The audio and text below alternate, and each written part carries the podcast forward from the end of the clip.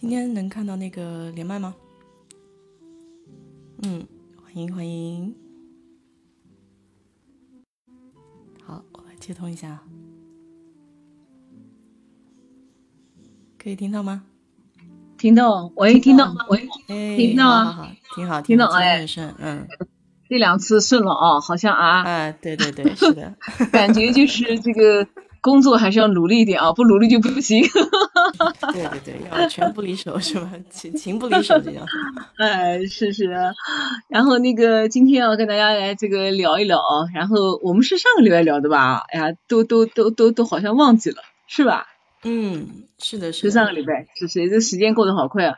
然后你看这一个礼拜，我们南京就变成了这个 疫情的哎，焦点焦点，是的，哎所有的焦点新闻我都看到南京怎么嗯样怎么样怎么样，对，是的，是的，是的，哎，嗯，其实呢，就是，嗯，就首先啊，就感谢好多朋友这个发信息给我，然后这个问南京的情况，然后呢，这个有的叫我跟我说你要存囤点货，我说我说谢谢，我说我本来就囤货大王。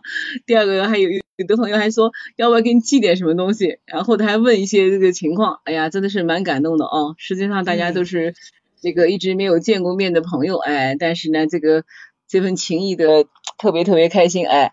然后呢，其实南京现在呢，就是我们这个区呢还还还算好，就是我们已经进行三轮的这个核酸的检测，而且一次比一次快。我第一次的是检测排了一个小时，第二次四十分钟不到，第三次半个小时不到就就就做完了，哎，就是嗯说的组织的就就就非常好。然后呢，我们是在家门口的一个学校小学这个这个去去去那个去检测的，就平常没有机会到小学去，这个因为检测去了三次，哎呀，发现现在学校这个条件真的很不错，这个一个嗯学校空间很大。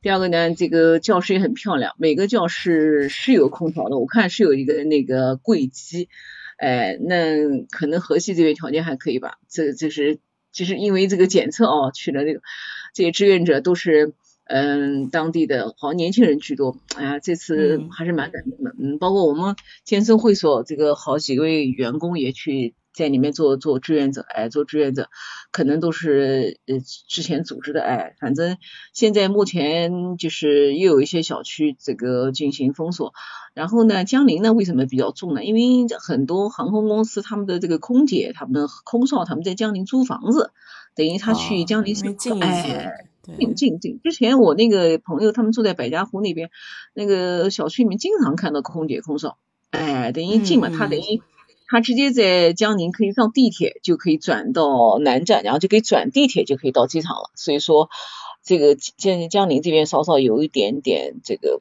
严重，其他的地方还好，因为我们也积极配合，就是不出去嘛，哎，不出去，呃，对对对，其他还还不错，因为毕竟大家经过了一这这个 一年半了，对吧哎，对。对对，心理上那个，就像今天听徐金波老师讲，日本发发现那个第五次那个什么那个什么紧急的那个那个那个那个情报，就像像拉警报一样的，老百姓都不不那个了，都不在意了，这等于跟那个狼来了一样的，就你老拉老拉，对对对，多了，你知道吧？去没人理了，对对对有点，哎，是是是，哎是，所以呢，就是一个感谢大家关心，第二个呢，就是说，呃，我也希望就是不要去魔幻这个南京，也不要黑化这个疫区哦，就是有的就是特别的魔幻。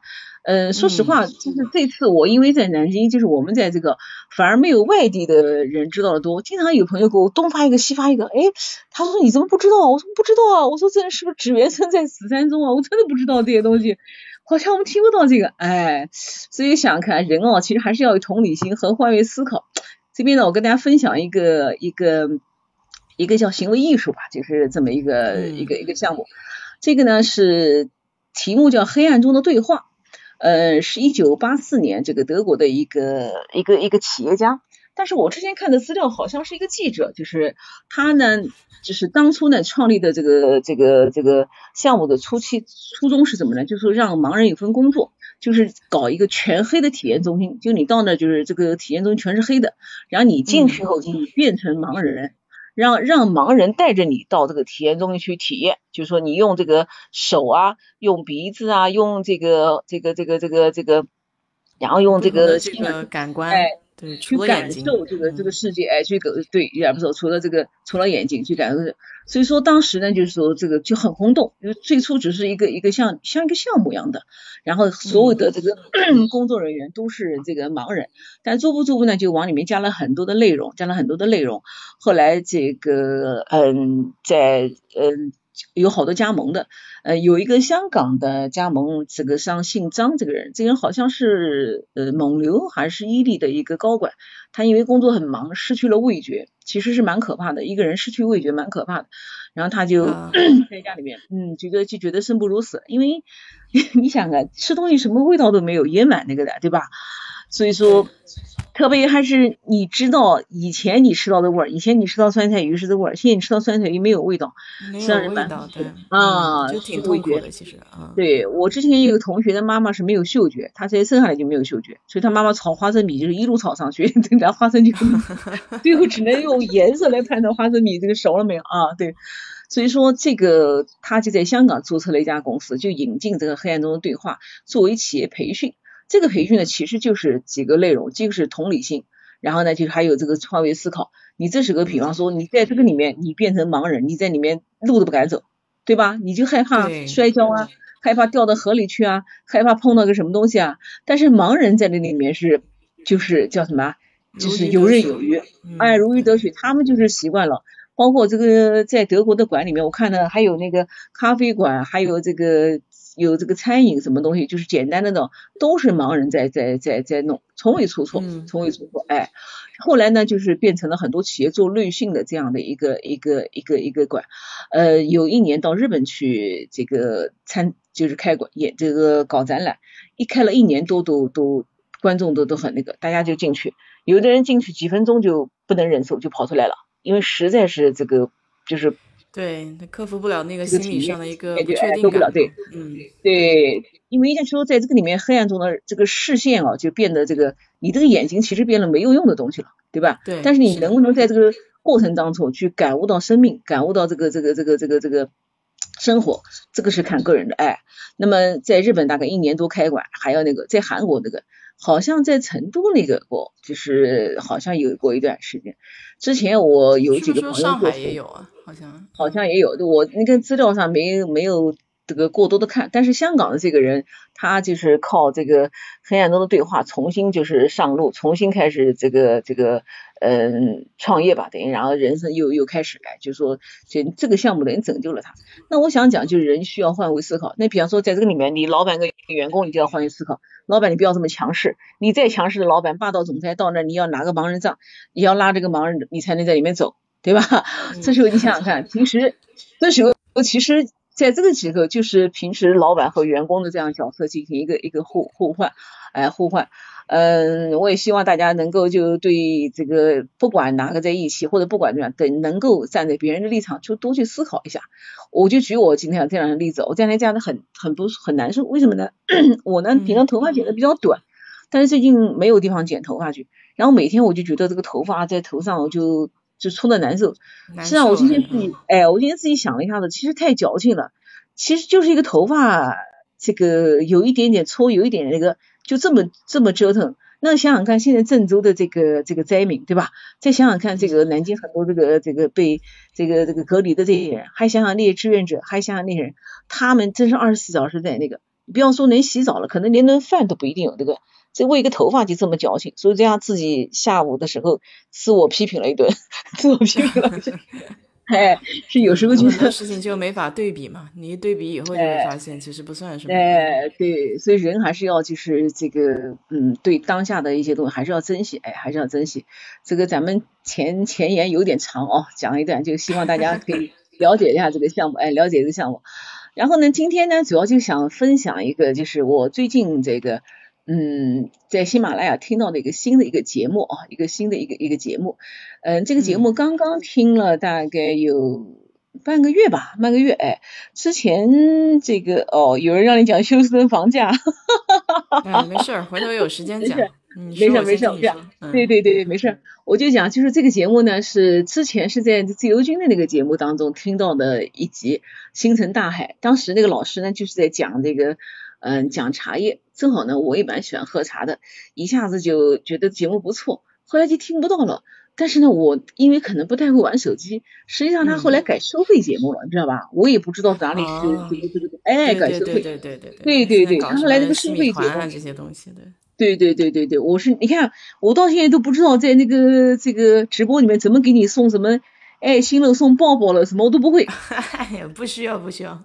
对，我就讲啊，就是但人家在做节目的时候，我们觉得也应该去去那个嘛，但是我就是不会，太笨了，真太笨了。所以说呢，呃。前两天、前几天，大概无意中听到，哎，这个声音很熟，哎呀，我觉得，哎呦，蛮好玩的，就开始听了。哦，大概听了一下呢，大概什么情况呢？就这个老师呢，叫侯建辉，是福福州人，和那个自由军是老乡，他们俩也认识。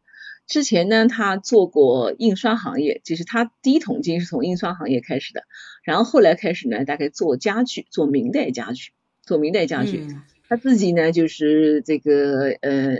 现在肯定是有设计有生产，呃，也也有自己的一个道场，应该不错的。我在之前一个德国群里面认识一个美女，是我们浙江人，后来到北京去了。然后她呢也巧，就是也在这个群里面，她就私下跟我说，这个老板人不错。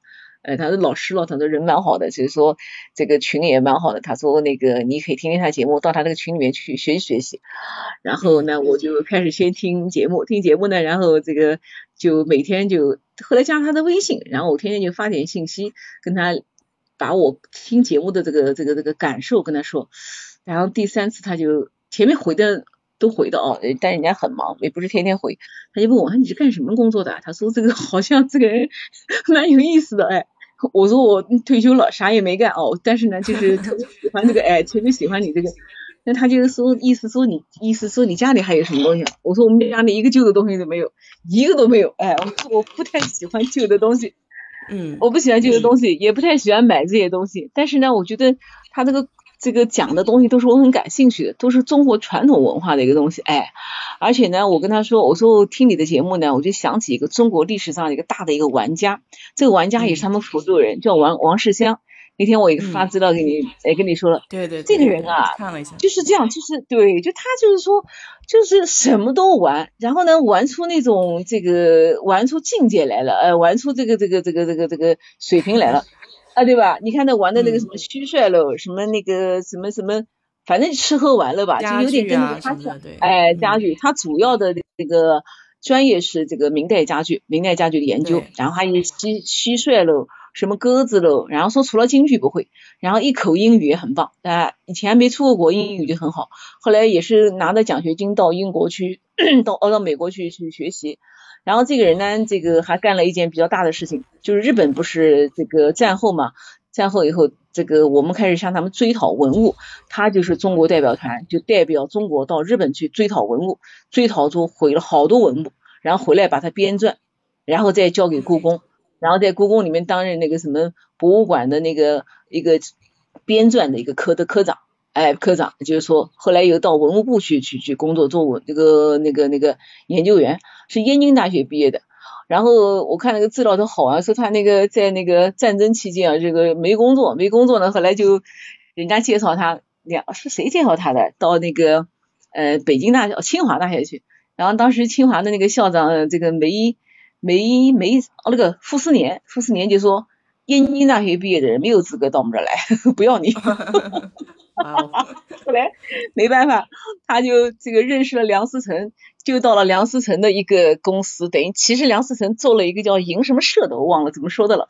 然后就是研究古典这个建筑的，梁思成和林徽因不是研究古典建筑嘛，对吧？嗯嗯。然后这个人他也很有意思，这个研各种研究，你看他音乐，然后画儿，然后是竹刻、漆器。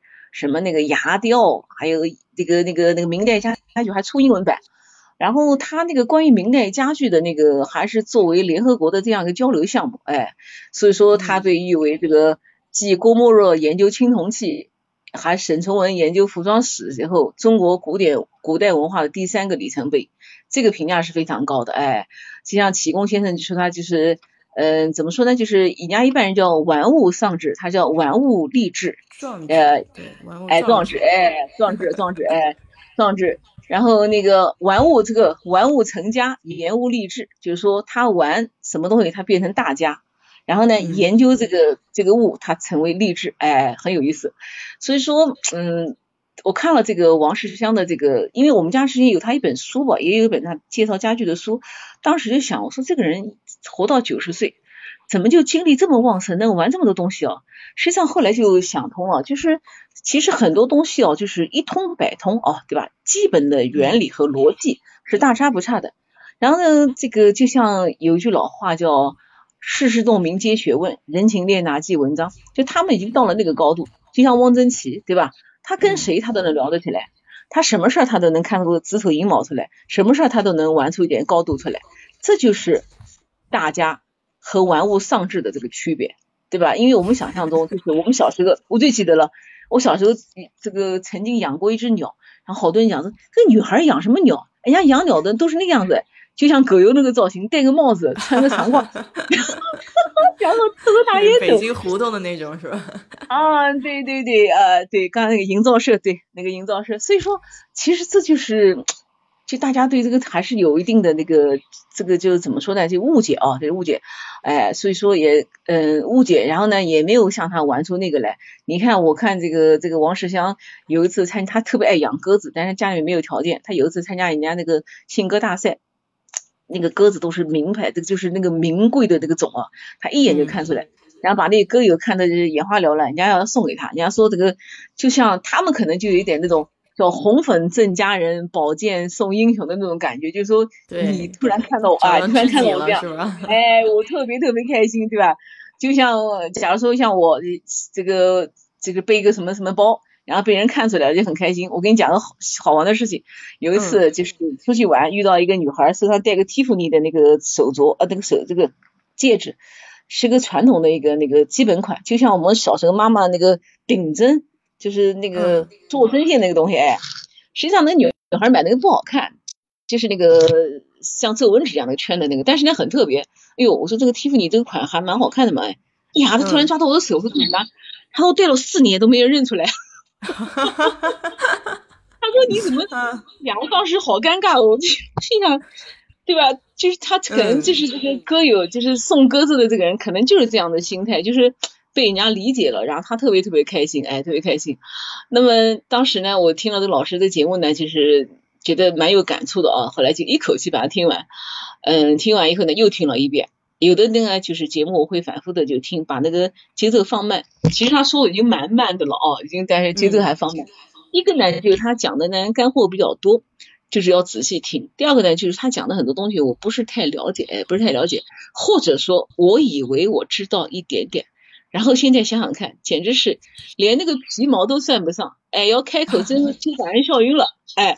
然后那个我那个北京的那个那个网友那个女孩，她现在在新加坡那个隔离，然后可能要去 San Francisco，她就跟我说，你到时候到他们群里面也发发言。我说千万不要发言，不要开口让人家笑倒下去。我说简直是根本不敢讲，因为她讲的很多东西我完全不知道，完全不知道，对吧？哎，所以说。嗯，真的是山外有山，人外有人哦。然后今天来跟大家分享分享，就是这个老师的这个这个这个这个节目。刚开始呢，我呢就想，就他讲的东西呢，我来总结一下子，来跟大家分享。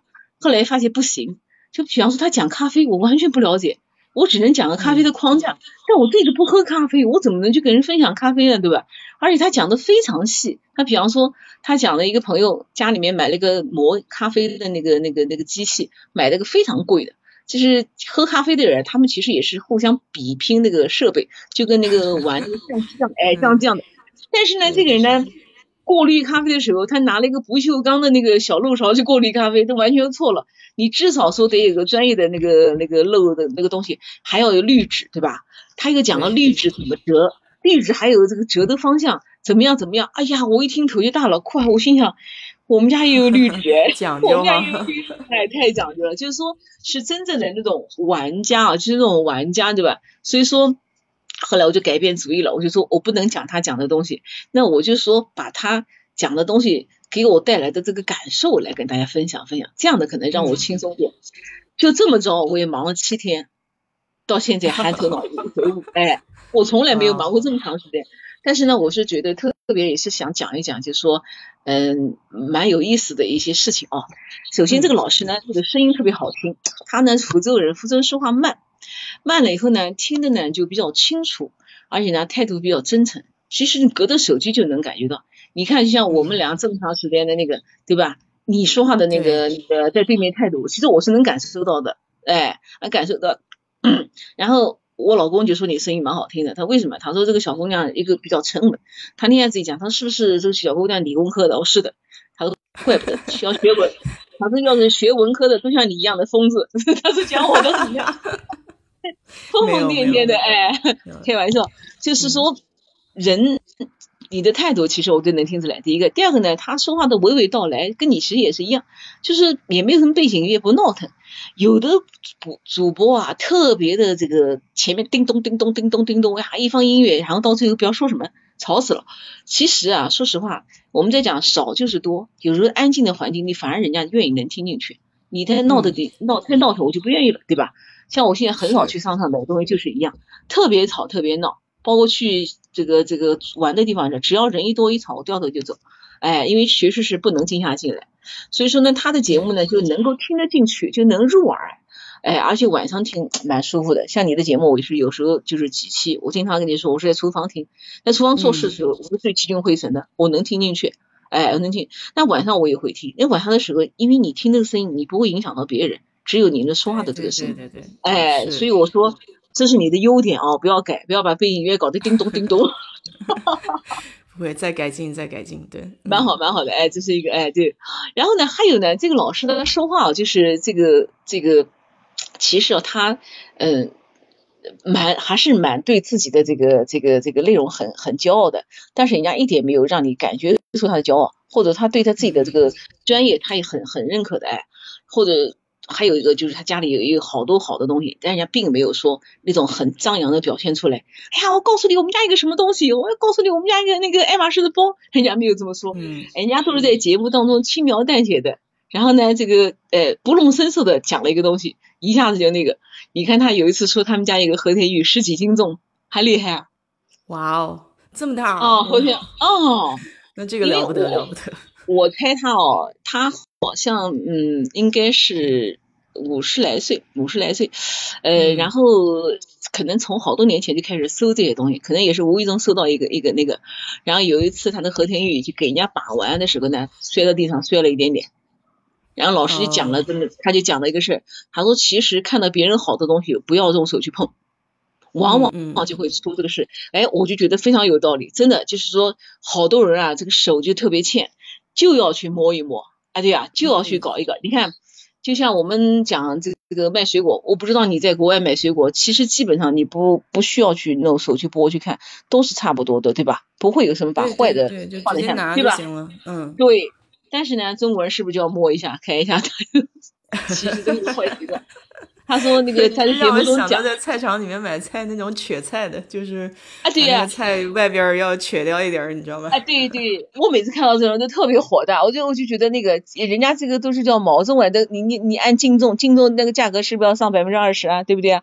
那你这样的人家生意怎么做？哎，所以说就是他讲的这个，就说他看到他说看到别人好东西就不要去摸，你就看到好了。哎呀，我觉得特别赞同，我也是这样，我就觉得。你老远看看就可以了，不要去那个。所以说老师很那个，哎，然后他说的也很淡。然后那天我就跟他分享，我说你这个就和北京那个大爷一样的。最近网上一个北京大爷很火了，你还知道？他家住一千三一千三百平方，家里全是好东西，全是宝贝。但人家大爷说的都是云淡风轻，从来没有说那个那个是这样的。当时是一个短视频报，两个北京小伙子就拍一些胡同的人和事。然后正好呢，有一天拍到个大爷坐在门口，大爷干干净净的，哎，然后坐在门口，家里门口放了一堆矿泉水，他就说，呃，那个搞卫生的这个清清洁工，哦，这个环卫工人来了，就给点水给人家，坐在那儿，嗯，然后小伙子说，大爷呀，能到人家看看？大爷说，好啊好，我们家房子太小了哦，说是那个不好意思让你们进来，还是来吧来吧，啊，没关系没关系，老大爷说我们家才二十七平方，二十七平方，然后就进去了，跑进去一看，好家伙，满屋子的这个高档的这种。古典家具，整整齐齐、干干净净，全是硬货，两个小伙子不开不讲话了。大爷说进来进来，哎没事儿，说家里哎说家里还是很干净哦，确实很干净。大爷也是清清爽爽。然后那个那个小伙子不知道该说什么，对吧？大爷说要不这样吧，过两天你们再来，我带你们出去这个看一看。我还有一个房子啊，就是你们要开路虎，我们就开路虎；你们要开奔驰，咱们就开奔驰去哦。过来再去。然后小伙子心想，这个大爷不要骗我们的，对吧？过两天果然人家再来接去了。结果大爷在那个郊区，好像已经快到天津了吧？有一处大宅子，自己盖的，一千三百平方。里面全是硬货，包括电动的那种那种窗帘，包括那个夏天我把这个视频发给你看，我们不多讲了。好好好，大爷，这个大爷在网上呢，大爷在网上红了以后，人家为什么红了？就大爷并没有炫耀。嗯，比方说这个我从巴黎买来的，那个从苏富比拍来的，人家大爷没说，人家就说，我觉得，哎，人家说我这个东西好看。我觉得放在这儿就特别好，哎，人家说还有家里面放的那个鱼嘛，一条那个鱼，那个两个小伙子终于逮到说一句话，说大爷这是鲤鱼跳龙门。大爷说，嗯，我不是这样理解的，我觉得这个鱼放在这儿特别和谐，特别让人舒服。哎呀，这个大爷说话真的没有一句让你觉得难受的，哎，不像那有钱人就是戴个大金链子那种感觉，但也没有这样。所以说这个这个主播何老师给人说话也是这样，就他都说的那种云淡风轻，让你觉得。实际上，你仔细听，人家家里还是有家底儿的，还是有东西的，这个还是有的，哎，是没错，就是对对对对对，这是一个。第二个呢，就是说他谈的很多东西哦，就是觉得，嗯，就是跟我就是立场啊，还有态度是一致，就是能够产生共情。就像我听你的节目，为什么就是能够听？就是因为呃，修身我去过好几次了，对吧？而且呢，孩子也在那待过，所以说天然对里边就有一个好的那个。像我们家老公也经常会提到，哎呀，这种哎呦，一想到哪儿，他经常哦对，经常说那个，经常说那个酒，那个叫那个我们吃饭地方叫什么来着？是那个，呃，是那个敦煌广场，你说？不是那个，就是我们吃小青小青龙的那个吃粤菜的那家叫什么馆子啊？我们就想不起来了，那个叫什么河？哎，忘了，反正忘了。就是我讲到那个馆子的时候，哎，对吧？就想吃小青龙的那家，我也忘了。然后经常不知不觉就会提到，就是说。我们曾经共有的一个东西，就是有个交集或者能够共情，讲到一些东西就很能接受。对，对，你看你发的那个，今今天你发的那个那个那个视频，我也看了，就是那样蓝天白云，然后德州就是那样宽宽的马路，然后旁边有的是这个这个这个沙漠啊，对啊，这种感觉。所以说，它实际上就共情，对，哎，共情就是很重要，很重要，而且好多这个这个他对某件事情的这个态度和立场。我觉得特别一致。我给大家举个例子啊，这个老师他是福州人，福州那边呢，就是因为当年这个安溪铁观音是在那很红，对吧？多少年前红铁观音，大概两千年吧，铁观音就开始红起来。然后他们说，当时他铁观音红起来以后，他当时就花了几个月的工资吧，好像就是买一斤铁观音。那因为茶是蛮贵的，然后当时好多人都说，哎呀，你怎么就舍得买？很贵。他当时买时候三百块钱，你不算贵，但是那时候仿那个个。工资低啊，对吧？你工资低，对不对？工资低，哎，对对对，等于就是爱茶之人，爱茶之人。但是呢，其实当时安溪这个地方不只有铁观音，它还有其他的茶，铁观音是其中的一种。一个呢就叫黄金桂，还有一种叫毛蟹啊，还叫本山啊，还有奇兰啊，什么大叶乌龙啊，有好多种。等于就像一个植物园里面一样的，这个茶有好多，又有红茶，呃，这个有好多种茶。但是呢，铁观音在市场走俏以后，价格走上去以后呢，当地这个茶农和政府就一哄而上，就把其他的品种茶树都砍掉，就砍掉，然后就开始种铁观音，只种铁观音，然后呢，而且还把那个茶园里的树砍掉。你要知道这是有问题的，为什么有问题呢？就是其实你破坏了生态平衡，就好多人不理解这个这是什么叫生态平衡。我举个那个那天我们去那个青海湖的那个例子，青海湖我去的时候不是在说那个我学那个鸟叫嘛，那个鸟叫斑头雁，斑头雁正好是在那个季节那个回到青海湖去繁殖，然后那个那个当时我讲的还有讲那个鱼叫黄鱼，一种小鱼叫黄鱼，那个黄是三点水一个皇帝的皇，呃斑头雁不吃那个鱼，很有意思。但青海湖其他的那个三大鱼种，它都吃这个黄鱼，以这个黄鱼为生。那我们这么一想，你都吃这个黄鱼，不是给你 就死掉了吗？对吧？但是黄鱼不但是没有死，而且黄鱼是在这个生繁衍的更多。为什么呢？因为鸟粪落到湖中，为湖水带来充足的营养。所以说，对对这个黄鱼粉，哎，就像我们讲，落英不是无情物，化作春泥更护花，道理是一样的，对吧？那么这个花也是系统，对，种茶也是一样。你比方说，突然今天来一个霜冻，也许这个茶种它耐寒啊，对啊？或者那个茶种耐虫虫，那是不是此消彼长，对吧？至少说这个这个这个，像家里一样的五个孩子，不可能五个孩子这个同时感冒吧？同或就是同时感冒，每个孩子的抵抗力也不一样。但是呢，当地政府就这么搞。就导致这个这个铁观音最后价格就是一个在在在在下降，而且口感也很差了，口感也很差。他就说他爸爸最早的时候就是只喝，因为福州人爱喝那个这个茉莉花茶，福州是茉莉花茶的这个重要的这个这个这个产地，哎，还有那个喝绿茶，他他爸爸拿个大茶缸喝，然后就跟他说，我说我也是，之前拿个大茶缸喝。那你看是不是共情啊？是不是大家一个共鸣？哎，然后呢？他说后来就是他们在喝这个茉莉这个铁观音的时候呢，他说就是因为茶不好喝就不再喝了。他说他提到铁观音，他好像身体上都会有这种排斥的反应。哎呀，我说我就是的，我就是现在不能提铁观音，一提我就难受，而且我只要闻到铁观音的那个味道，我就想吐，就我喝下去我就会吐出来，就是因为就是喝到那个不是真正的那种。正规的茶香，就像我举个例子哦，就像那个花茶，嗯，北京人爱喝花茶，像北京的那个吴裕泰啊、张一元啊，都是以花茶，而且它是好多种茶配置来的，主要是这个一个是茉莉花去这个去熏的，还有一种是用那个桂花，还有一种是用那个白兰花熏的，但是很多地方它不用正经的花去熏，一个熏了好多次，第二个它是用香精去人工的香精去熏，所以你想你碰到香精的话，那个味道你就很难闻。所以说我每次只要出去，对吧？你喝茶，一一闻到那味儿，我就想吐。所以我现在坚决是不喝那个红那个红茶，呃，指指的是这种办法叫铁观音哦，还有乌龙哦，还有那个什么那个普洱茶，更是当年也是，因为普洱茶它完全发酵，里面很多脏东西在里面，不像绿茶，绿茶是一眼望到头。比方说我那个那个那个那个龙井就是龙井，它不可能龙井在里面加上那个什么茶。哎，所以现在我们只只只只能去喝这个茶，所以这个说实话哦，这个这个当当地当时也搞什么万亩茶山乐，这个呃把这个生态平衡给破坏掉。实际上这种单一的物种是非常脆弱的。哎，好，我还给大家讲个例子啊，我们之前在工作的时候呢，就是嗯服务过一个纸业的客户，他们做生活用纸。嗯，当时嗯经常去出差，也就跟他们聊过了，讲到大兴安岭的那个火灾，还记得？就是当时费翔唱过一首歌，《大兴安岭》着火了吗？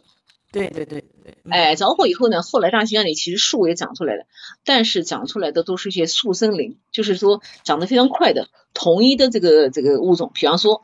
比方讲哦，这个像美国一样的都是那种杉树，你看美国好多公园里面，北美这种杉树，它单一物种就非常脆弱，它就容易遭受毁灭性的打毁灭性的打击。比方说虫灾、火灾，然后还有一些其他的一些灾，哎，所以极度的这个危险，极度的这个危险，哎。然后呢，导致铁观音现在这个价格一路的这个下滑，下滑以后呢，嗯，当地人不喝了，但是外地人不了解，外地人以为铁观音还是很好，其实喝的已经是完全变变味的铁观音了，哎。然后老师在节目中也讲到，就是说我们中国啊，虽然是茶的故乡，但是我们的茶呢实在是太多太多，呢导致呢就是自己打自己。一个呢就是茶叶呢，就是因为我们六大的茶分六类吧，六类，但是里面呢又有太多太多种类，导致呢就是。太多种类以后呢，大家失去判断，就不好去选择，对吧？不好选择，这是一个。第二个呢，还有一个呢，就是我们还没有形成大规模的这样的一个产业化，像台湾几乎是机器制茶，所以说台湾的茶呢，为什么比较好喝呢？它始终能保持，比方说八十分，它就是八十分，就是你上来就喝到八十分的茶，你下次还是八十分的茶。但是在中国不一样，中国就是很多地方，哎，比较平稳。中国很多地方的茶都是，比方说手工的茶，你比方说，呃，某一个地方的手工的茶，其实一年就是产那么一点点。你碰到了，你这次碰到了一百分的茶，下次可能碰到了二十分的茶。我这么说你理解吧？就说哎，差距太大了，就是很大很大，就是那种。对对对，所以导致了有的茶叶就是价格非常非常的高，有的就很低，很低的茶叶呢越低它越差，越差它越低，还包括那个茶那个茶种的那个茎，就就是茶叶的那个那个那个品种的这个迭代也也是有问题的哎，呃，然后呢，我上次好像大概跟他讲一下，跟节目里面跟大家说了一下，就是有一次我去朋友那喝了一个九千八的龙井。九千八的龙井，然后九千八块钱一斤哦，接近一万。这个龙井泡了十八泡，但是我跟你说啊，你听完后你觉得真的不贵，为什么不贵呢？龙井茶就不耐泡，两三泡就没了，对吧？以前我在节目中讲过，那个杭州大浙江大学的那个陈立教授，他是那个呃舌尖中国的那个那个那个一个一个专家，他就在节目中讲过，龙井茶就像杭州姑娘，只能谈恋爱不能结婚。为什么不耐泡？一到过日子就不行了。就他说的，在节目里有意思，很恰当。杭州女孩似的，杭州女孩不要骂我，我是陈立教授说。所以说龙井茶就是不耐泡。我们小时候就是这个茶你要放好多，就是喝茶的人知道，叫粗茶细吃，细茶粗吃。就好茶你要放一大坨，哎，粗茶反而放一点点，哎，放一点点。那么我上次那个朋友带我去喝那个龙井。就在人家那个一家店，就在我们河西那儿，然后那个老板娘当着我的面就那壶茶泡了十八泡，真的不夸张，我在数的十八泡，还有味道。那你说十八泡这个茶卖九千八真的不贵？他说我只有一点点，我根本不能卖给你们。哎，然后我不是跟你讲要去美国的那个朋友，他也跟我讲，他在群里面。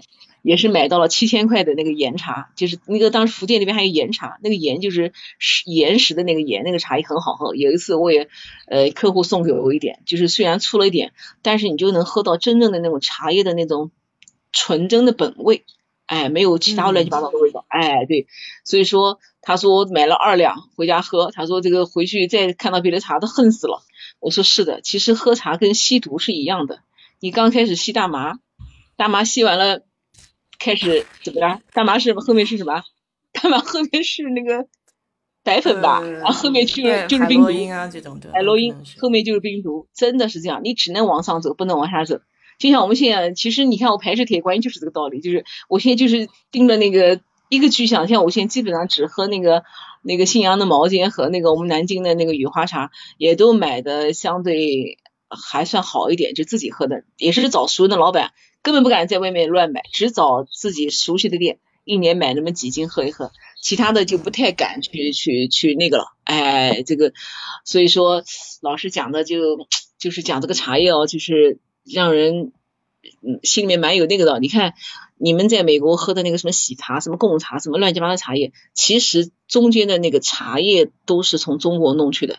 原来我们直接是面对客户，叫 B to C，现在变成 B to B 的，对吧？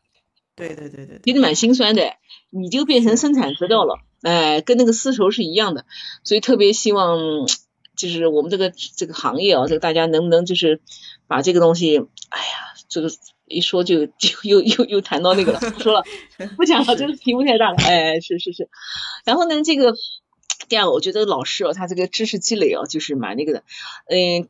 呃，实际上呢，我家里也有好多那个茶叶的书，正好前几天我们去我那个房子搞东西的时候，也在看书，嗯，看了半天哦，就是还是一头雾。为什么还一头雾呢？真的是叫纸上得来终觉浅，就是你没有到实践当中去。那么老师他就在节目中讲了，他就经常他们就到那个嗯地头去，到茶农家去，就跟着茶农哦一起去这个做茶。其实茶农在做茶的时候呢，其实也是争分夺秒的。为什么？因为那个特别是绿茶，你这个茶叶这个收下来后，马上就要杀青，马上就要下去炒，马上就要这个去烘啊等等，就是与时间赛跑。所以茶农是不休息的。他说他就经常就跟着茶农就去二十四小时连轴转，体会到这个茶农的一个艰辛。第一个，第二个呢，就是也能第一手买到好茶，还有呢，能够在其中看到其中的，就是好多茶农其实做茶手势也不一样，呃，也是有各个的特点。所以这时候呢，他就在讲茶的时候，他这个体会就更深。啊，对啊，就像我，比方说我喜欢的，比较我也有比较喜欢的东西，讲到那个，我也会脱口而出。但他这个脱口而出，其实就是长期的一个实践，一个长期的实践，然后 这个积累叫厚积薄发，厚积薄发，然后能讲的这么明白，讲这么清楚，哎，然后嗯，有时候呢，我我我我我一些朋友就跟我讲说，哎。嗯，老张，你怎么讲这个东西脱口而出啊？后来我心想，我我我也是搞了十几年了，我才脱口而出的，对吧？但是老师也是一样，人家是搞了十几年，他才脱口而出。所以说，这个积累不是说嗯，坐在家里面看书，一天两天，或者对，就或者像我就是对看书看出来能讲两句，但是往细里讲、往深里讲就不行了，哎，就不行了，哎。然后呢，他自己不是做家具嘛，他经常说到博物馆去看家具，哎，我说这个其实蛮对的。他说你要知道，外面家具城的家具都是从图上抄下来的，都从博物馆样式抄下来的。那源头就在博物馆，你为什么不到博物馆去看呢？为什么到家具城去看了？哦，我说我明白，明白，下次要去博物馆看家具。他就讲了好多的那个家具的那个、那个、那个分类。我给大家讲个椅子啊，讲个椅子很有意思。因为这个老师他这个不是他有自己的店嘛，肯定也有喝茶的地方。那么他就讲到这个椅子，这个椅子呢有好多好多的这个讲究，就是过去啊，什么人坐什么样的椅子，其实是有讲究的。官位很高的人其实是坐那个罗汉床，罗汉床就等于像个大的一个床一样的，那个宽宽的，两个人一个人一边，中间有一个像茶几一样的那个，你还发现，后来回头想想看，真的好多古典那个电视剧上那些人真的是坐的罗汉床，然后呢，官位再大一点的人坐的那个靠背的那个椅子，就是一一个椅背比较高，第二个呢就是旁边是有那个把手的椅子，而且背是比较高，然后地位再低一点的人呢就是坐。这个背比较矮的那种像圈椅一样的，再低一点的人呢就没有旁边那个把手了，就直接坐椅子了。就像我们现在坐的只有个靠背，然后再差一点的，再差一点就是板凳了。那板凳也分，有的是圆的板凳，有的是长板凳。好家伙，这个太那个了！我一边听一边笑，就想起上次去那个孔林也是，就是那个孔孔家的那个墓也是，那个碑啊也分三六九等。这个老百姓的碑真是啥都没有，上面就是平平的，就是一块像扑克牌一样的一个东西，所以得没有碑帽的，杯子上面没有帽子，所以为什么叫平头百姓，就是这个意思，就老百姓啥都没有。哎，所以你看，这个家具还有这些东西，它和中国传统文化其实还是相通的一些东西。你看懂这个就知道了。比方说，你看到这个这个这个有这样的椅子，所以为什么我经常讲什么叫老板椅，什么叫大班椅的？为什么会有这个称号？就它的椅子，它可能在用料啊，它的形式啊，在材质上面，它肯定是不一样的。然后一讲到椅子的尺度、高矮等等，哎呀，真的是大开眼界。我回头看看我们家这个椅子，板凳都要扔掉了。我现在就遇到一个什么问题啊？就是我那个新房子那边，就是我我订了一个蛮大的一个那个那个那个写字台，这边的写字台太重了，搬不过去。结果呢，我们现在家里没有椅子配。我把原来一个那个椅子搬过去以后呢，那个椅子也是实木的，特别那个重，德国的一个那个椅子，但是叫文不对题，货不对版，这两个东西根本不是一一个套路的，就放在一块儿，一个矮，这样两个不对。好，我今天就那个给老师发信息，跟他讲，我说我打算配两个椅子啊，然后老师说好，你下次发到群里面。我说这样，我说最近我也出不去，等到回头我把我详细的要求，然后我想要什么东西，我发给你，给我弄两把椅子。他说好。你看很有意思吧？这些年没有想到哦，一个椅子有那么多的一个讲究，是吧？哎，嗯，然后这个呃，所以说这个他在这方面还是钻得很深，而且他自己是设计家具，呃，生产家具，生产家具，讲了好多这个事。他还讲了一个有趣的事情啊，他这个说这个，因为他们家主要是做红木的嘛，因为红木是有味道的嘛，很有味道的。有一次有个人请他去鉴鉴定一套那个家具，然后那个人家是个别墅，是个老板，他一进门他就说，嗯，对了，老板说一进门才几几一几秒钟你就说就是了，他就说他家具买的没有错，他是的，他说老远就闻到你们家那个什么什么木头的那个那个名字啊那个味道，他其实每个木头它有独特的味道。但是外行是闻不出来的，内行就闻到了。哎，老板特别高兴，那说好，那你让我再看看。他一看，他说你这个床是越南的吧？那个说啊，你怎么看得出来的？他说越南是这样的哦，越南那个床呢是这样，就是那个床腿呢用的是大料，给你看的特别结实，但是呢床板用的是小料，实际上是偷工减料，知道吧？哎，因为床腿能有多大呢？腿能有多大呢？就那么点大，你搞块大料是很容易的，但是床板很大。床板那个大料，那才真的是就是，如果有那么大的好料，那说明你这个床价值更高。这个我这么着你理解了吧？等于你床腿能有多大呢？对不对啊？再大就是四个圆圆的腿，哎，是这样的。而且他还讲，对，他说其实就是外行看门道，呃，外行看热闹，内行看门道。他说了一个，他说越南的工艺叫止损，就是那个床啊，因为红这个古典家具基本上它是这个毛榫的那个榫卯结构。它它那个榫叫止损，等于就直瞄瞄插进去，直瞄瞄插，就像打针一样的，都戳进去。但是这个榫是不是很快能拔出来？针眼是很快出来的。那如果说那个像钩子一样的，那是钓鱼对吧？那是钩子一个倒钩把鱼钩上来，哎，所以说那个如果说止损的话，这个家具其实呃它的牢固程度，然后还有它的工艺就是有问题的啊。哎呀，我一听，哎，真的是啊，真的是这个老师有讲说。嗯，不过呢，你这个家具还是不错的。他说过去皇帝啊，呃，做家具、修大殿的时候，也不能随心所欲的用料子，因为过去是有制式的，就是说，呃，一个皇帝就是你你你这个皇帝的时候你是用什么样，你国主的时候用什么样。你看我们南京就有个例子，南京不有个南唐二陵吗？就是在现在在流水山那一带，就是南唐后主李煜的爷爷和爸爸的坟。那么他爷爷的坟。他爷爷的这个墓的时候呢，还是他是按照就是国君啊这个皇帝的待遇。等到他爸爸的时候，国家就是又变了，他爸爸就是叫国主，国主呢这个坟的制式又改变了。古代人是非常讲究这个东西的，哎，所以说皇帝也不能这个那个那个随心所欲的用什么料子，你是什么样皇帝，或者你是什么样的，就是怎么样的一个一个一个东西，不能越逾越这个障碍的，哎，越障碍。哎呀，一听啊这个。觉得这个里面这个东西学的太多了哦哦，门道很多，还有什么哎哎，还有什么伸缩缝啊，还有什么一些东西很好玩。然后这个老师前两天呢又讲了一个好玩的东西呢，就是我觉得他这个文化素质还是蛮高的。他自己说他自己好像以前呃没有读过书啊什么，我看不是的，因为他很多那个。他讲的东西，这个题目都是非常棒的一个题目。然后那个，你比方说他讲那个砚台的时候啊，用了那个唐朝诗人李贺的一一首诗。因为唐朝诗人李贺他誉为鬼才，是吧？去世的很早，去世很早。李贺写那个端砚是怎么说的呢？叫这个端州石匠巧如神，踏天磨刀割紫云。你想想这个气势多大？踏天磨刀割紫云，紫云是指那个端砚石头那个紫颜色。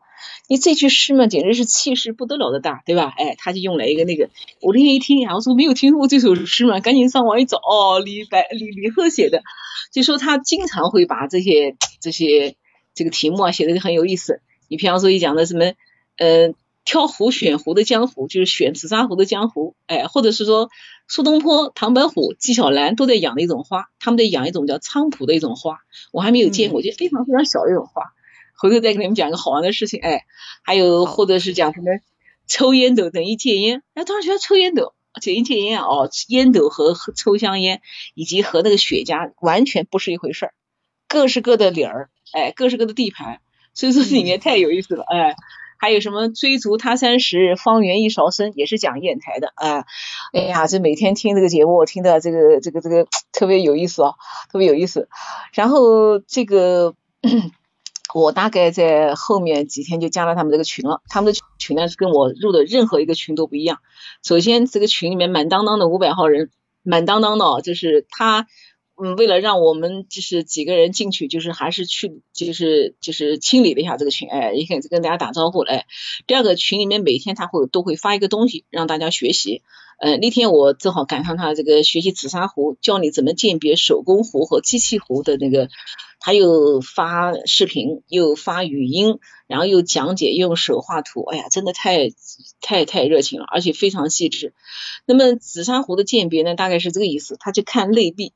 因为我们看那个做壶的时候，不是有个圆圆的东西在转嘛，对吧？然后那个手扶的那个圆的东西，然后那个手在里面，就是手在里面把那个东西一点点扩大。其实那个手的那个纹路啊，在里面形成了那个横着的那个思路，像那个丝一样的细细的横的。但机器做的里面就是光面啊，所以。这么细致的东西，嗯，等于就是你你想你你想想看，理理解这个意思吧？就是说他是用手去那个，而且不是用刮刀，是用手刮，就在里面在在里面转，一边转手手上的这个纹路就是形成了一点点细细的纹路，哎，细细的纹路。但是机器做的话，它里面一定是个光面。对，下次如果说鉴别那个紫砂壶的时候，可以把这个看一看。但是一般人根本想不到。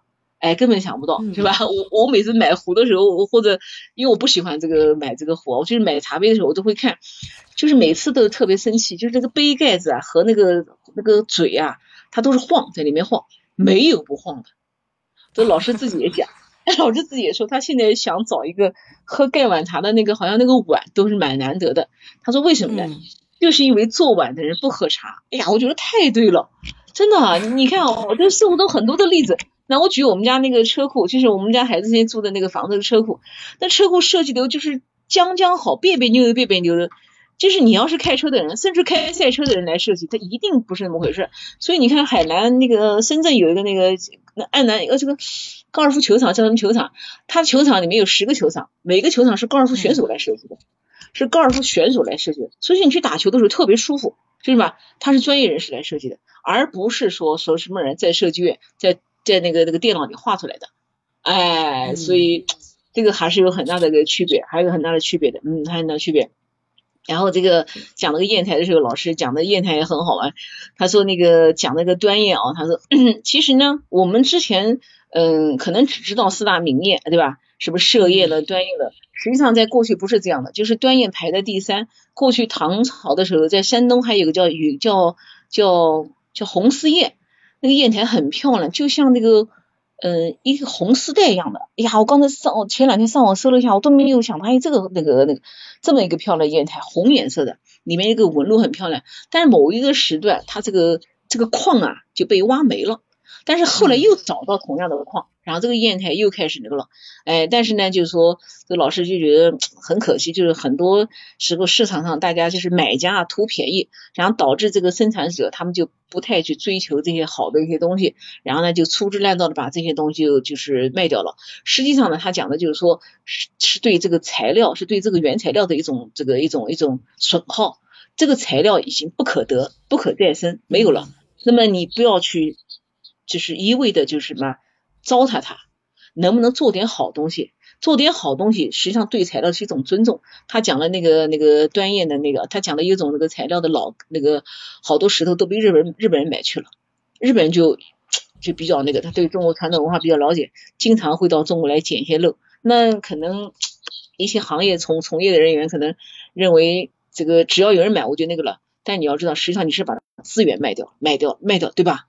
不是卖，不是卖产品，你要想的是卖。想要再造，你就没有这个了，就没有了，哎，就没有了。然后你回头再骂这个这个这个这个这个张三坏李四坏，这个这个谁把东西买走了？那你怎么没有想到呢？对吧？我就想起来，就是好像八几年时候，那个 国画大师李可染画牛的那个大师去世了，消息刚一出来，你看很多香港人、日本人、这个台湾人跑到那个北京友谊商店去抢他的画，那时候画可能才几一两千块钱。但是现在还得了了，哎，那时候买画就是要到友谊商店去买，他们就拿着这个发票堂而皇之就把带出去了。现在很困难了，哎，然后你现在再想到你你再买到李可染的画，几乎是而且那时候只有那么便宜的，所以说还是希望大家如果说有钱或者有什么，还是买一些好的东西，就是这样对从业的人他是一个促进，其实等于是你去倒逼他们去做好产品。这点我是觉得这个老师还是蛮有情怀，还是蛮有情怀的，还是蛮有情怀的。然后他讲了一个那个端砚啊，他说他有一次这个去看端砚，看到一个大的一个那个那个端砚，他喜欢的不得了，喜欢的不得了。然后呢，人家这报价几千块钱，是当时那个人是做了个茶面儿，因为广东那边喜欢喝功夫茶，功夫茶嘛，他们经常会用个整面的一个石头或者或整面的一个那个木头做一个那个茶具，像茶床吧，一个叫茶床，哎，但是一般人家里放不下。他说当时幸亏没有买，等到后来学习才知道，就是端砚其实是不是大好是小好，哎不是大是是小。然后他到上海去看了一个，有一次看展，看展后看到一家这个店卖了一个端砚，他说他喜欢的不得了，这放在手怎么看？结果的端砚卖十五万，两一个巴掌大，他说大概只有一个巴掌大吧，大概我记不得了，十五万，当时觉得很贵。没有钱买，后来跟老板讲，他这样，我明天再来，我明天看展览馆，我过一天再来，然后你我再来看。等到再过一天去，老板说刘嘉玲来了，刘嘉玲把这个 买走了，没了，没了，哎，刘嘉玲有钱，说卖给刘嘉玲卖了二十几万。当时他说他这个就是心里面还是有感触的，说有钱真好，可能当时没有那个钱，他当时对那块玉。对那块那个那个砚台的形容就是要温润如玉，他说心里面也蛮那个的。不过呢，这个好好歹被一个识货的人买去了。所以你看啊，你看这些明星，他们其实也是蛮有有蛮有眼光的，哎，有蛮有眼光的，他也会知道什么东西是好，什么东西那个，哎，前一阵子看刘嘉玲戴了一个古董的项链，就是很厉害，他就会买到这个好东西。然后第二天我就给老师发信息，我说刘嘉玲买走了你的温润如玉，他是的。呃，这些东西哎。是可以传承的嘛，所以就是哎，传承传承，哎，然后对哦，后来我我就想到了，你看我我我家呃爸爸还有我表哥他们都爱写字哦，我表姐夫他们，有一次我爸爸跟我讲说，你表哥有个断砚，好大好大好值钱，我现在才明白了，那不值钱，一个小的值钱，哪天来给我表哥我交流一下你这个断页。然后呢，这个呃后来又听节目，就他们哦，就是玩的东西哦都蛮多的哦，就是我觉得老师特别精力旺盛，哎，但是呢，就像刚才讲那个王世襄一样的，就玩到最后啊，他的有些基本逻辑比较相似，他就是就很能够就是玩出名堂子来。咖啡就不谈了，好多人都是。我给大家讲一个他们玩的两个东西啊，就是我不太了解，一个叫香道，就是嗯玩香。实际上呢，这个香呢，在中国传统文化当中也是这个。嗯，很重要的一个哦，好多地方，比方说，嗯，过去人那个看书啊，或者说，嗯，听嗯弹琴啊，都要说焚香，对吧？场面站立站个人焚香，哎，以前最差嘛，看书嘛，旁边还来个红袖添香，对吧？不是有一句嘛，红袖添香什么什么夜读的那个，最红袖添香，实际上添的就是那个我们讲的那个这个香，但是我们理解只能是盘香，对吧？线香。还有现在的香薰，现在不是好多那个香薰嘛，就是那个一个瓶子，然后弄上面弄个像那个麦秆一样的，然后那个香会挥发，哎哎，还有香水。然后老师说这个东西是最没有技术含量的，是最简单的那种，反正意思就是说他们就是看不上的东西。然后那嗯看得上是什么呢？他讲了一个那个。他们怎么玩呢？他们等于把那个香啊，是等于用那个像香的做成那个研磨成粉，然后呢放在那个某一个模具里面，比方说这模具是一个龙，然后他把那个香粉呢放上去，然后把模具拿上拿上来，然后这个粉就变成一个龙的形状，然后弄火点上，然后就那个香一点一点一点点，这条龙在燃烧，然后大家在旁边就闻那个味道，然后看到这个变化，哇，我说这个太有调调了吧。太有调调了，都都可以想象到那个那个感觉。那几个人围在那儿，等于就一个一个盘子，我到现在还没有不知道什么样。我说下次以后叫他发点东西给我们看看。我我想，呃，我还假假麻日鬼在家里面弄点香。我是没有买那个那个那个那个杆儿那个香的那个，我是之前在日本买的那个一些香，呃，还花了不少钱呢，还买了一些那个东西，跟人家一比简直弱爆爆了，太糙了啊！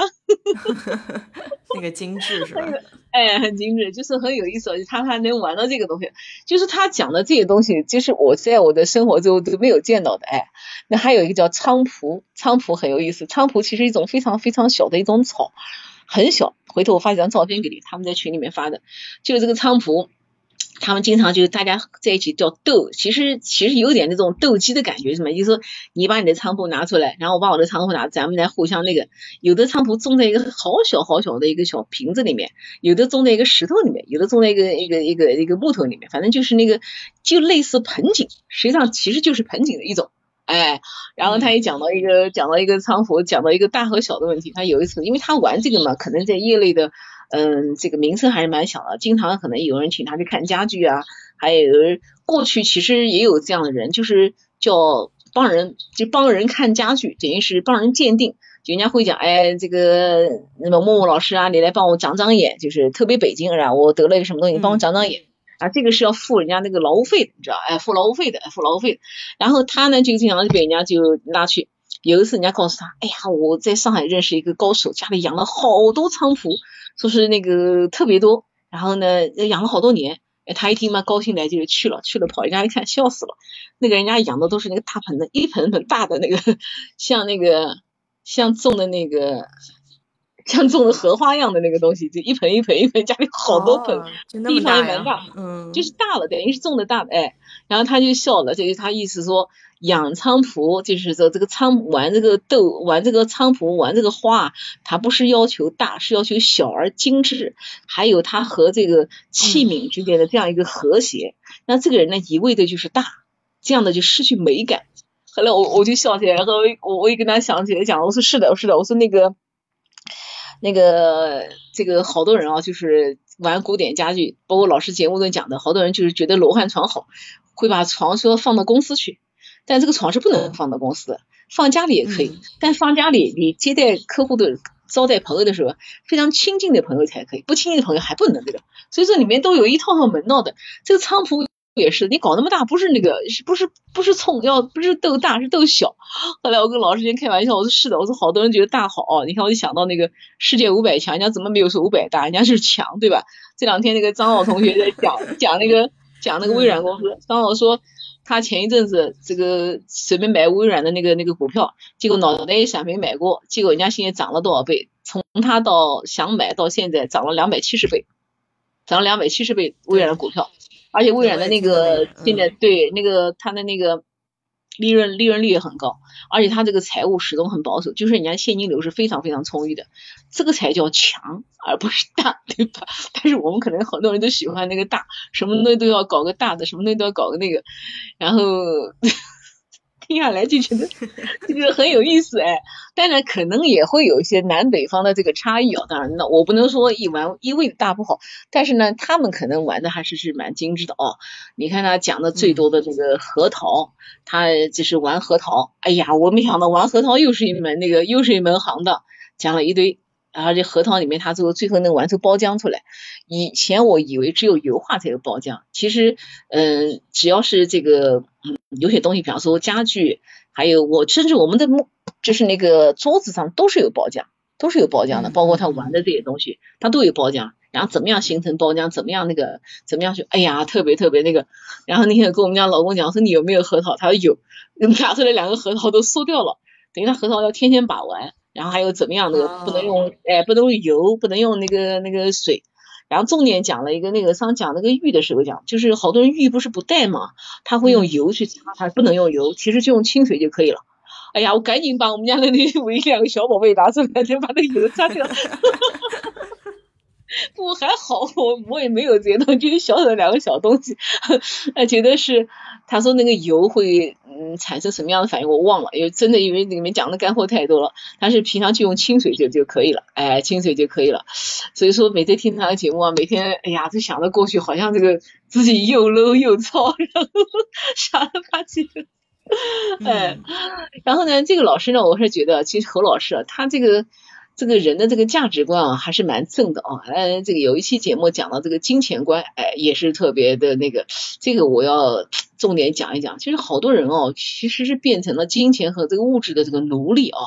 他就讲了他一个例子，他说他这个三个例子也是征征征得当事人同意才说的。他他一个朋友条件很好，家里这个都是这样那样，然后 家具也漂亮，房子也漂亮。他去他们家吃饭。居然 用的是塑料的碗，是吧？哎，塑料碗。然后当时我想，现在还有人用塑料碗？哎，他们家这个人就用了塑料碗。然后呢，这个锅也是用的很差劲的锅。当时他带他们公司的一个一个一个员工叫小张就去的，然后小张就跟那个女主人讲，说是你就买一个什么什么样的锅。然后其实他讲的是双立人，他没有提这个牌子，我一听就是双立人。他他他家里买的是双立人的高压锅，然后高压锅其实也不贵，打打折也就千把块钱，但特别特别好用哦。他说你就是意思买个一口好锅，其实可以用用用一辈子。是的，我上次看资料，就是很多那个就是在德国的双立人的工厂，他们就把这个旧锅拿去回收翻新，很多奶奶什么外婆就把这个锅作为礼物再给自己的这个孙女儿、孙子、孙孙辈。他们在用，就一套锅能传承好几代，是吧？哎，而且你想，你一个锅用那么多年，你算到平均的这个每天成本就很那个，而且还没有那么 low 啊，还用这个塑料的碗，对吧？嗯，讲到这个碗想起来，后来我就想到我周围就有这样的人，就是，就是他就变成那个，你看我一个一个一个熟人。他那个那个关节肿大，我就问他为什么关节肿大？他说我那个经常下水，我就发现到他们家就发现他，他经常会在外面洗嘛洗抹布，他把抹布洗的贼干净，然后晾在那个门口，晾在这儿，又用热水洗，又用那个洗涤剂洗，又洗了半天。我说你为什么洗抹布呢？他抹布要洗干净，我说抹布一个星期换掉就可以了。我说你看你花了这么多水，花那么多时间，又花洗洁精，对吧？浪费那么多钱，最后结果是你的关节肿大。而你的关节肿大其实就是关节炎，几乎关节炎几乎是不太可能治好的。我说你觉得还合适啊？夫妻俩有三套房子，一个月收入一一万多块钱，还在家里洗抹布。我还有一个朋友，家里面房子也很漂亮，一年夫妻俩有三百万的房租收入，三百万啊房租收入。大家去玩过两次，家里也不错，老公还是蛮有调的，也喜欢搞玉。然后到他们家突然发现很有意思，只要是有个什么开关，有个什么。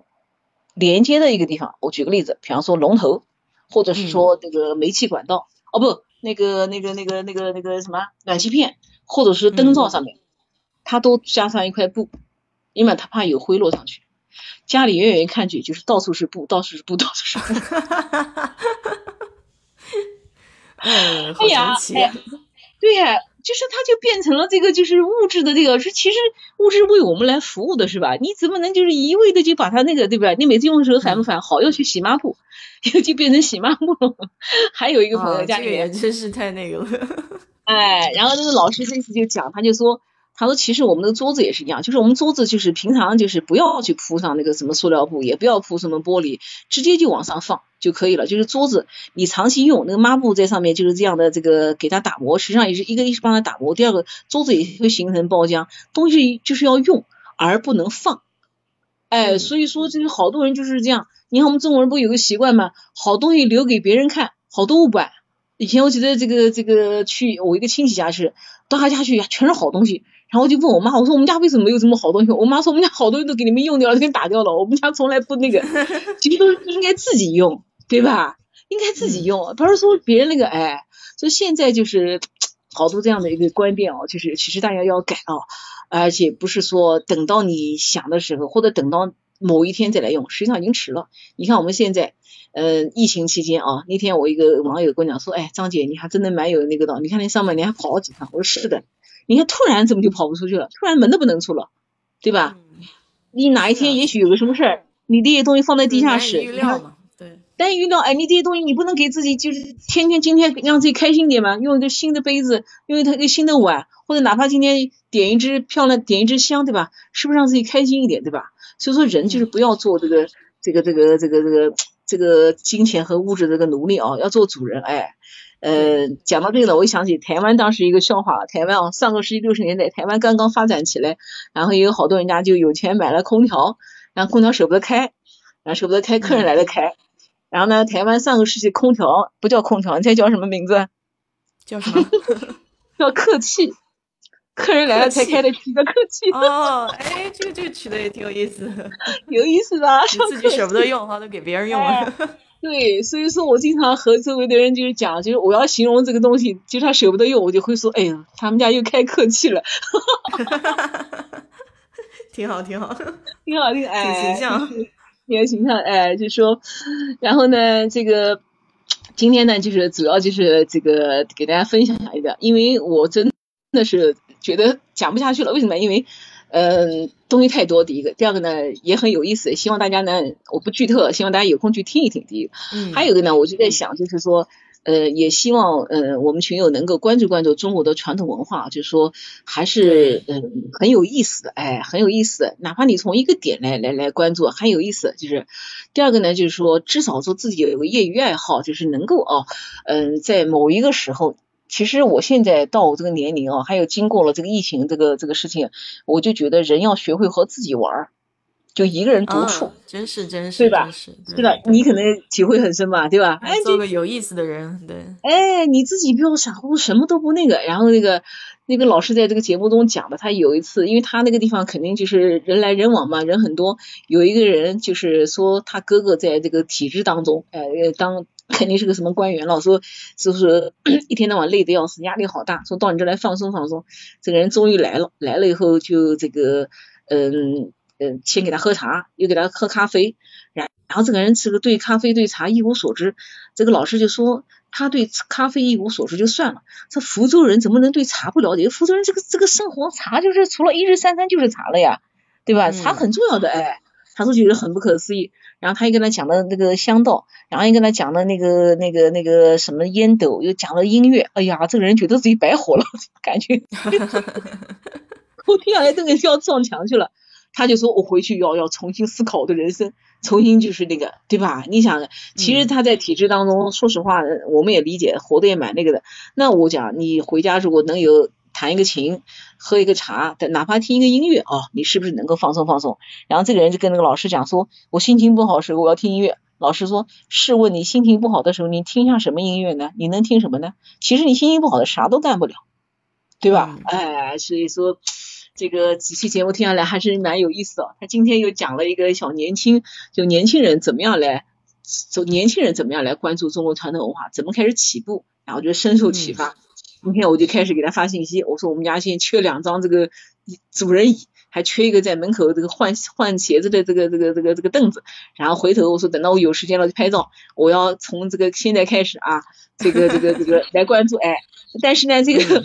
我说有的东西我确实不喜欢，你比方说那个那个咖啡我不是很，抽烟我们也不那个，玩花也不那个，但是买一两件家具还是可以的。而且这个其实从家具当中也能体会到中国的一些文化。你看为什么有的家具它做的非常，我们的家具做的非常直，有的很舒服，其实体会了中国的和西方的文化的一种差异。哎，在这里面能学到不少东西。嗯。好吧，对，哎，挺好的，挺好的，就是选一个小的这个方向，就把它钻研透，是吧？比方说，你们女孩子也可以想选一个那个首饰盒，就是有一种那种首饰的那个放过去放首饰的那个盒子，呃，我就之前买过一个，但是普通的，哎，你比方说它那个盒子是打开的，然后一打开里面一个镜子，其实过去就是女孩子的梳妆。镜子就它一打开以后，它一个东西拉下来就一面镜子，你在那梳妆，然后然后里面放的那个小玩意儿，放的针线啊，放到你的口红啊，放到那些这个这个那个，哎，我那天特别巧，在网上看到一个卖那个纸，就是过去女孩子这个这个涂口红是一种一种纸，在嘴上一抿，还看到了，还记得？对对对，是的，是的。我那天在网上有的卖的，在网上有的卖，但没敢买。有卖，我没敢买，因为那个。汉服吗？所以他们可能对对对对，哎，就是有那个东西卖，就是。对，就是还有这个，就是那个什么香囊哦，还有那个那个扇套，那个那些东西，对对，都是一整套。哎，是的，是的，哎，对对对，我在想，下面就是可能往扇子发展一点吧，我还蛮喜欢扇子的，买了不少扇子，然后回家来研究 研究扇子。可以可以可以可以，挺好。研究扇子，好多东西呢，好多东西可以玩。对，好多东西，哎，搞一样，而且有的东西其实花不了多少钱的，就是说不是说我们想象中的那个，好像我们一想到古典家具，一想到这个东西。就是哎呀，这个一房间的那个那个那个玩意儿，搞得那个这个特别沉闷。哎，再再分享一个笑话啊，再分享一个笑话。我们家那个那个那位他那个同学，因为他是上海人嘛，他那个同学在上海有一次有个同学结婚，那太太非常漂亮，那那对家里条件蛮好的，当时一套红木家具，家具上面都雕的那个花儿。然后我们到家的时候就是，哎，我呢以为这个人呢就不喜欢那个曲里拐弯的东西，我都喜欢直的东西。然后就问他，哎，我说你到时候你个家具怎么擦？这个女的都好啊，她是在医院的当护士，她跟我讲，没关系，到时候从从医院弄点那个酒精棉球来，然后一边看电视一边在里面嘟嘟嘟嘟嘟，意思就是把那个 棉签，你懂哎？嗯，你懂啊？就棉签放里面擦，然后，哎，时光荏苒，现在。家具都扔掉了，我跟你讲，说烦死了，说根本没有时间。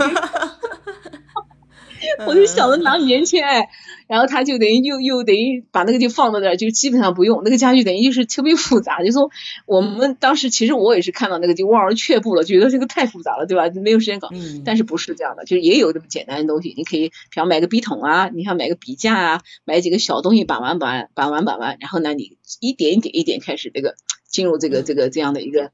一个一个一个圈呃就领域吧，哎，就是这样的，也有点意思。然后就是学学东西吧，哎，好吧，呃，这个今天是这个节目，然后到时候哎，因为这个大家如果愿意的话，我就发到群里面，然后到时候再发两张那个那个红金丝红丝燕的那个照片哦，确实漂亮。好。从来没有见过，还有那个越小越贵，嗯，哎，越小越贵，其实回越小越贵，越小越贵，哎，但有的东西大的贵啊，你比方说你真用那个十斤，买个十斤公斤的和田玉也不得了的。